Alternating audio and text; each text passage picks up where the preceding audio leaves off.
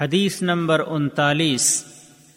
عن جابر رضي الله عنه ان رسول الله صلى الله عليه وسلم قال ان من الليل ساعه لا يوافقها عبد مسلم يسال الله خيرا الا اعطاه اياه صحیح مسلم حدیث نمبر ایک سو سڑسٹھ سات سو ستاون۔ رات میں دعا کی ترغیب۔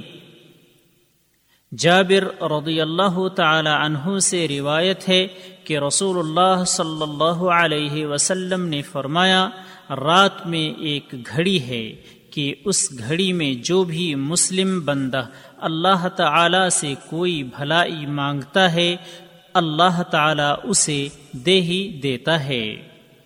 فوائد نمبر ایک اس حدیث سے معلوم ہوا کہ قبولیت کی گھڑی کے حصول کی امیدیں لے کر رات بھر دعا مانگنے کی ترغیب ہے۔